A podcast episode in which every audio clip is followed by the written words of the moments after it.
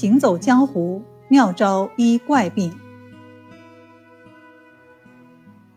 年轻时的张景岳具有豪侠般的气质，他喜欢与朋友一起喝酒聊天、谈兵说剑，大家热血沸腾、豪情万丈，觉得建功立业就在明日。一激动就提着宝剑结伴闯荡江湖去了。这时的张景岳在经过了十几年的学习后，已经掌握了很多的医学知识。因此，他行走江湖的过程也是一个学习和实践的过程。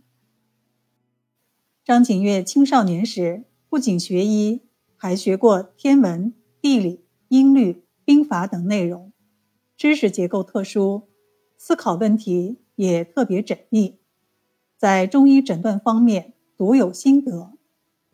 这里有一个故事：当时这帮哥们儿。行走江湖，到了榆林，这里在当时就是边关了。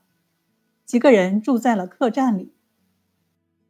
有的哥们儿觉得枯燥，就给自己找了件快活的事儿，就是招妓。张景岳的一个朋友很快就和当地的妓女搞得火热。有一天深夜，这位朋友突然跑到张景岳的房间，说道：“景岳。”快来救命吧！张景岳急忙问：“怎么回事？”这位朋友道：“和我相好的怡红楼的小翠姑娘忽然患了急症，命在垂危。如果真的死了，我们就甭想行走江湖了，直接牢房里待着了。”张景岳一听，赶快随那位朋友来到了怡红楼。到那儿一看，这位姑娘。口吐白沫，僵硬的躺在地上，好像气息也没有了。用手摸了一下四肢，四肢也冰凉。张景岳乍一看也大为惊骇，可是手一搭脉，就更觉得奇怪了，因为脉象是很平和的。脉象和病症不相符啊，脉如此平和，而病症却如此严重。真是很奇怪啊！张景岳沉思良久，突然恍然大悟，明白了，这位姑娘是在装病啊。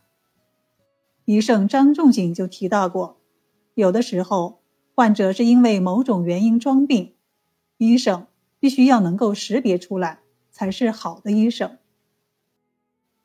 果然是江湖险恶呀！张景月倒吸了一口冷气。他灵机一动，对朋友说道：“这位姑娘已经病危了，必须用火攻来治疗，否则必死。”朋友也傻了：“什么火攻啊？”张景月说：“要用这么大个的艾柱，点着了以后，灸她的眉心、人中、小肚子等地方，反正要灸得皮焦才能活。”哎。多漂亮的姑娘啊！以后就破了相了，可惜可惜。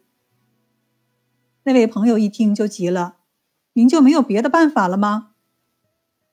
张景岳说：“艾草在我的客栈里，去拿可能要耽误时间。我这儿有点药，如果服用了能醒，就不用再久了。”然后就从袖子里拿出一块小干饼。给姑娘灌了下去。灌完后留下一句话：“如果醒了，告诉我就可以了。”然后扬长而去。张景月回到客栈，前脚刚进屋，后脚那位朋友就跑来了，高兴地对张景月说：“你真是神了！这药一咽下去，姑娘马上就醒了，就跟什么事儿都没有一样。你真是太神了！”原来呀，这位姑娘一听要破相，都差点哭了，心想：“你也太狠了吧！我只是装装而已，干嘛整我呢？”于是吃了饼干以后，就急不可待的醒了。张景岳听了，哈哈大笑，他心想：“兄弟呀，你这还行走江湖呢，连一个小姑娘都能把你骗晕了。他本来想把此事点破，但考虑到妓女也是人，就给人家留点面子吧。于是就把真相留在了肚子里，只是随便问问为什么会这样。那位朋友回答说：“是因为争风吃醋搞的。”张景岳笑了笑，心想：“真是江湖险恶呀。”